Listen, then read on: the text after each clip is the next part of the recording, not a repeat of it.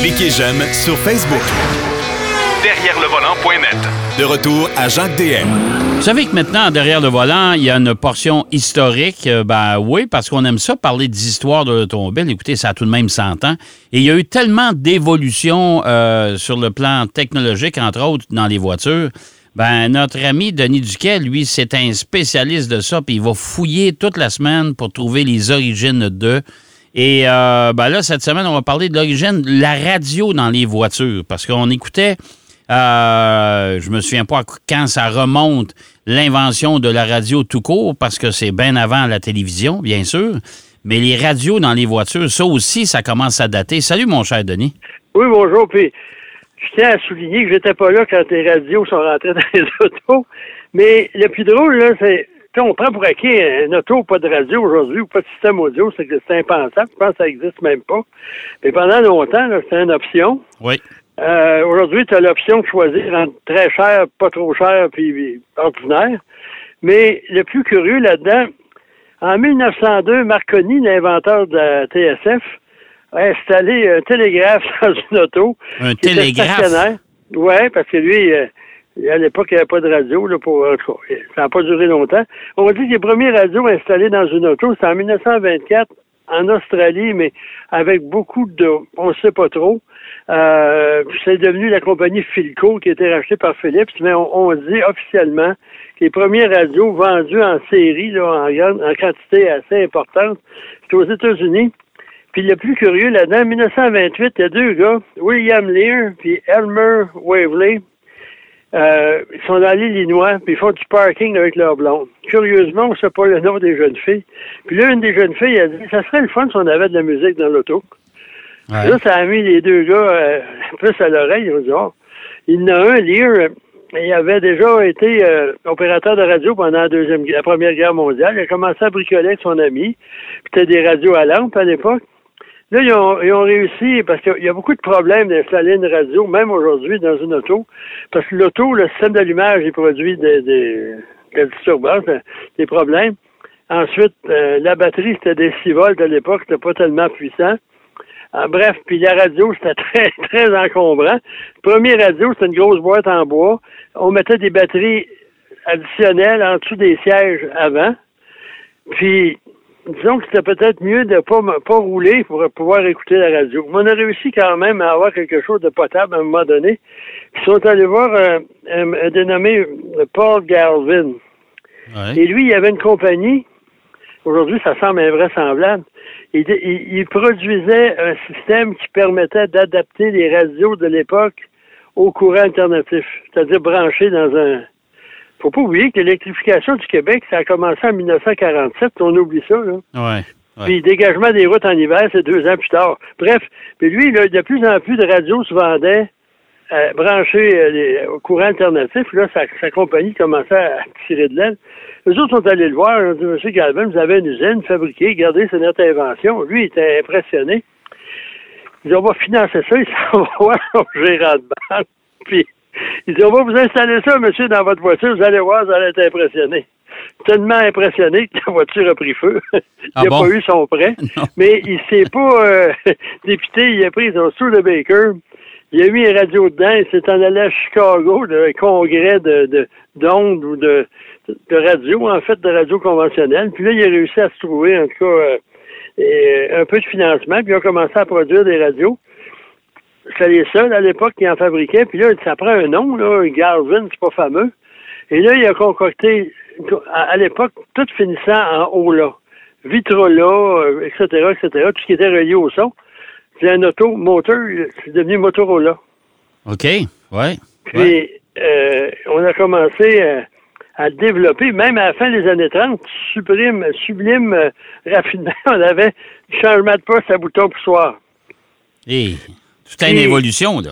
C'est toute une évolution. Puis, au début, ça a été au milieu des années euh, euh, euh, 30 que Ouais. Ford était le premier constructeur à installer euh, en option des radios à l'usine. OK. C'est quand même pas trop mal, là. Puis ça, c'est en, en ondes AM. Tout le monde sait que les AM, ça n'a pas une grande portée, puis c'est moins bon.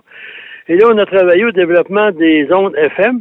Ça Ouais. date de 1930. Blowpunk, la compagnie allemande, a Ouais. produit le premier poste FM, pas nécessairement pour l'automobile, mais ça a été, il a fallu attendre en 1952 que ça soit installé dans- pour la première fois dans une auto. Mais euh, écoute, euh, de- des radios avec bande FM dans les voitures en 52, là, c'est- c'était une option qui ne devait pas être donnée, ça, là. là. Ouais, ça, c'est pas. euh, parce que même les premiers radios, ça coûtait environ 150 dollars à l'époque. Ouais. Puis l'automobile, en moyenne, son prix, c'était 540 dollars sans Ça radio. donne une idée. Que là. d'essayer de vendre ça, c'était rarissime. Puis l'évolution s'est continuée. Becker a, a fait la première voiture, euh, premier euh, système audio d'auto à transistor. Ouais. Euh, AM, FM, je m'excuse, j'ai la misère à lire mes notes. Puis après, on a commencé, le, le transistor a été inventé en 1955. Mais La Becker, année, Becker, ça, ça a fait époque. euh, Ouais. Entre autres, euh, moi, j'ai deux vieilles Mercedes. Mercedes, puis Ouais. c'est des radios Becker, Be- Becker qu'il y a dedans, ouais.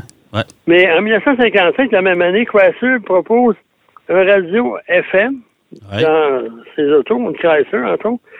Puis c'est un système hybride, quelques transistors, puis euh, des, des lampes, toutes les voitures. Puis on oublie ça, moi je suis assez vieux pour me rappeler, quand tu sortais l'auto, tu attendais que les lampes réchauffent pour avoir écouter la radio. Hey, des radios à lampe dans des bagnoles. Tu pensais, toi, que la voiture, s'il y avait le moindrement de la vibration, les, les lampes devaient péter. euh, Ça bon déjà sens, pas, euh, jamais Hey. été bien fiable les lampes, hein, parce Ouais. que quand t'as- au début de la télévision, là, Ouais. Euh, Il y a toujours une lampe qui, qui, Ouais. qui, qui brûlait, là, puis juste naturellement avant la, la soirée du hockey ou les ploufs ou euh, Oui. la lutte. là. Ben, faut, jamais oublier qu'une souffleuse, ça brise juste avant une tempête de neige. C'est ça. Puis là, il y avait dans les dépanneurs, du moins dans mon coin, là, tu partais avec la la, la, la, voyons, la lampe déficiente, puis tu avais Ouais. des, des trucs pour les, les vérifier, tu l'achetais, tu retournais, tu mettais ça, parce que en tout cas, c'était assez, assez euh, spécial. Mais en 1960, le premier radio à transistor 100% est installé dans un, dans un Chrysler. Et là, on évolue beaucoup parce que là, tout ce qu'on écoute, c'est de la radio, c'est de la musique ou des, des nouvelles qui viennent. Radio roman, c'était très important à l'époque. Ouais. Euh, rue principale, puis euh, Un homme et son péché, etc. Les ploufs. Et plouf. Ouais. Puis, on a inventé la cassette 8 pistes en Hey. 1966. Hey, ça, là, la cassette 8 pistes, là, c'est vrai, tu as raison. C'était toute une innovation parce que tu pouvais écouter la musique qui te tentait. Sauf que, tu sais, tu avais un artiste, t'achetais ça. Au lieu d'acheter un, un, un- un- un vinyle, t'achetais une cassette 8 pistes pour l'écouter Ouais, dans mais- l'auto. Mais si, si sur la cassette, il y avait une chanson que tu aimais et les autres, tu les aimais pas, t'étais pris pour toutes les écouter pareil. Puis, en, en plus de ça, ça- souvent, ça brisait. Puis, je disais, Ouais, ouais. Tu sais, mangé le tape de...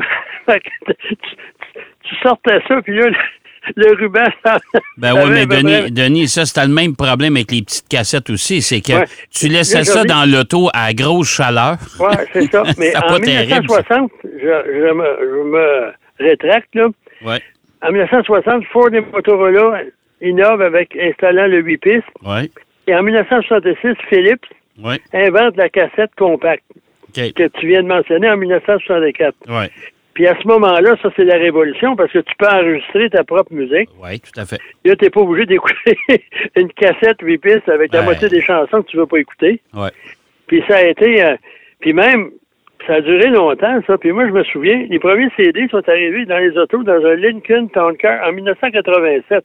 Quand même pas euh, il y a 100 ans. Ouais, c'est vrai. Puis, chez Mercedes, ils continuaient à offrir un CD en option, puis la cassette était de série. Ça, c'est dans les années 90, peut-être plus que ça. Puis à un moment donné, on leur demande, c'est quoi votre idée des cassettes? Euh, se trouver toujours à l'avant-garde technologique. Puis là, ils nous ont dit, puis là, je suis sérieux, là, j'invente rien, que les propriétaires de Mercedes préféraient le dimanche après-midi enregistrer les chansons qu'ils aimaient sur des cassettes, puis écouter ça dans leur Mercedes. Ouais.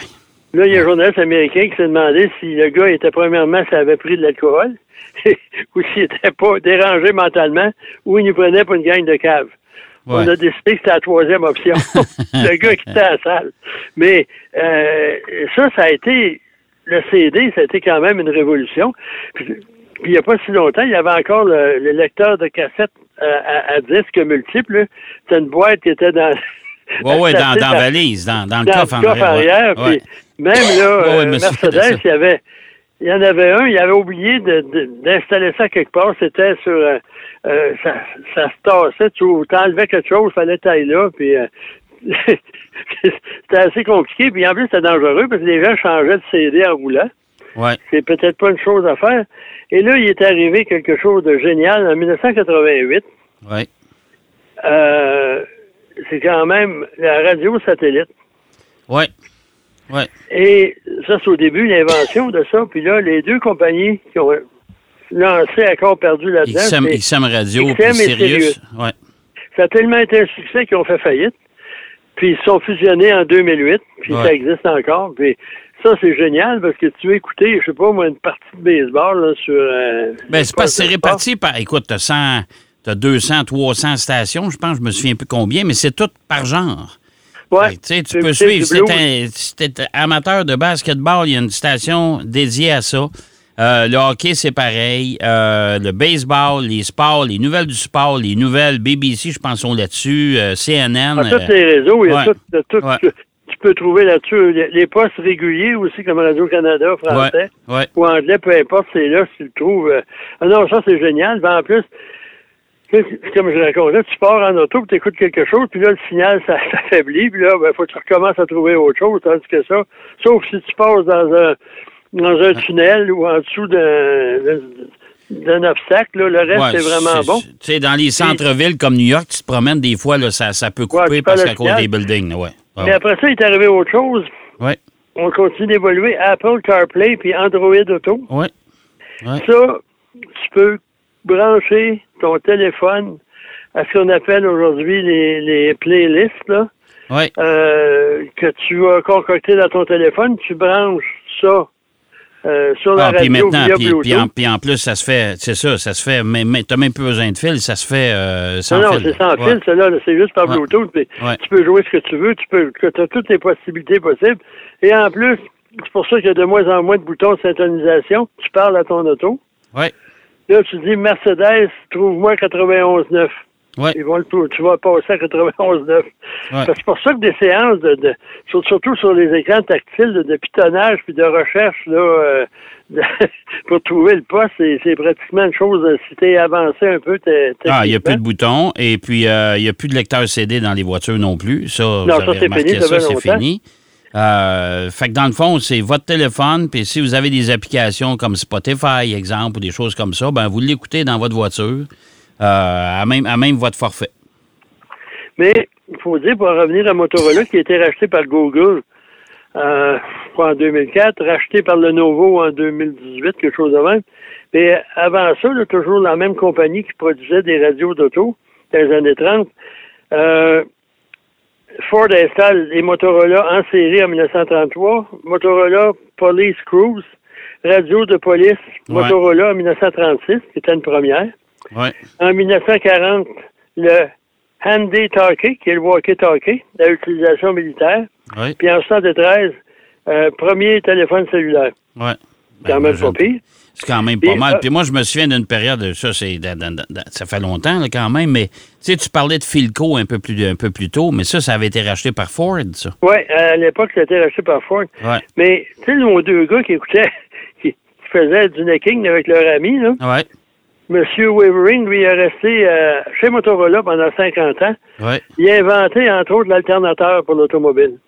OK. C'était quand même pas pire. Puis euh, des dizaines de brevets. Il est resté là, tandis que M. Lear, lui, il a développé, il a, il a- il a déposé 150 brevets au cours de sa carrière. Ouais. Il a inventé le lecteur 8 pistes dont on parlait. Ouais. Ensuite, le pilote automatique en avionnerie pour les avions. Un système d'atterrissage automatique. Puis comme c'était passé, il a fondé la compagnie de, fabrication d'avions privés Lear Jet. Learjet, c'est c'est lui, ça. Hey, euh, Ouais. hey, ça n'a pas C'est chômé, ces gars-là, hein? Non, C'est assez, assez inventif.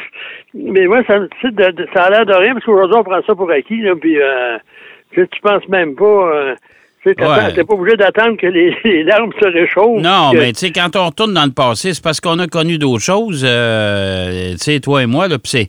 C'est important de le mentionner parce que, euh, tu sais, on se souvient des Walkman, on se souvient de tout ça. Puis quand on. euh, comment j'en ai vu, moi, de gens à l'époque, des, des, des, des gars de mon âge, on conduisait avec euh, les, les, les écouteurs sur la tête avec notre Walkman parce qu'à la radio, euh, il n'y avait pas grand choix, puis on voulait pas écouter ça. Puis après ça, il est arrivé des, les stations rock, puis des stations euh, disco, puis euh, Ouais, ouais, c'est ça, là, tu sais. En plus, le premier iPod là, de, Oui, de, d'Apple. de- de Apple, Oui, le, le problème de ça, c'est qu'avec ça, ça te permettait, via un fil à l'époque, mais d'écouter ta musique aussi. oui, Tu sais, t'as passé de la cassette là, qui était longue, puis en plus, la maudite cassette, c'était mécanique, ça. Fait que t'écoutais, t'enregistrais une chanson, puis là, t'arrivais au bout de ta cassette. Fallait Ouais. que tu recommences de l'autre côté, puis il y Ah, avait ouais, des ouais. cassettes auto-réversibles, là. oui, oui. Mais en parlant d'Apple, j'ai appris, puis là, je- moi les noms c'est incroyable, mais le gars qui a inventé, c'est un, savant britannique. Ils ont fait des films sur lui. C'est lui qui a développé le, le système pour euh, euh, lire les informations des euh, du système de, de, de, pas d'espionnage, mais de codification de Ouais. l'armée allemande. Oui, oui, oui. Puis, c'est un homosexuel. Puis, à l'époque, c'est interdit. Ils ont, Ah oui, ça, je ils me ont souviens de ça, condamné ouais. une castration Ouais. chimique. Et Ouais. le gars, il s'est, il s'est suicidé en, en- en mettant de la cyanure, dans une pomme. Oui, Il a oui, pris une bouchée, puis il est mort. oui. Oui, ça, c'est le, le film. ouais, comment- mais sais-tu pourquoi? Parce qu'à Apple, le logo, la pomme est mordue. Hein? Oui. C'est en l'honneur de lui. Ah, ben ça, je savais pas ça. Ça, je savais pas ça. Bon, ben écoute. ça jour. Bon, ben Mais écoute, cas, revenir à nos radios. Oui, mais euh, une non, là, faut, faut, ar- faut arrêter de parler de la radio parce que là, on passera pas à la radio parce que c'est déjà terminé. Ah bon, ben là, on va. Je vais retourner écouter la radio de mon côté, puis on, se- on donne rendez-vous à ce on se donne rendez-vous la semaine prochaine, Denis. Merci encore une fois. Alors, euh, c'était Denis Duquet qui nous parlait des radios, et l'évolution des radios et de la musique dans nos voitures. Hey, ça, il s'en est passé des choses dans toutes ces années-là? C'est incroyable.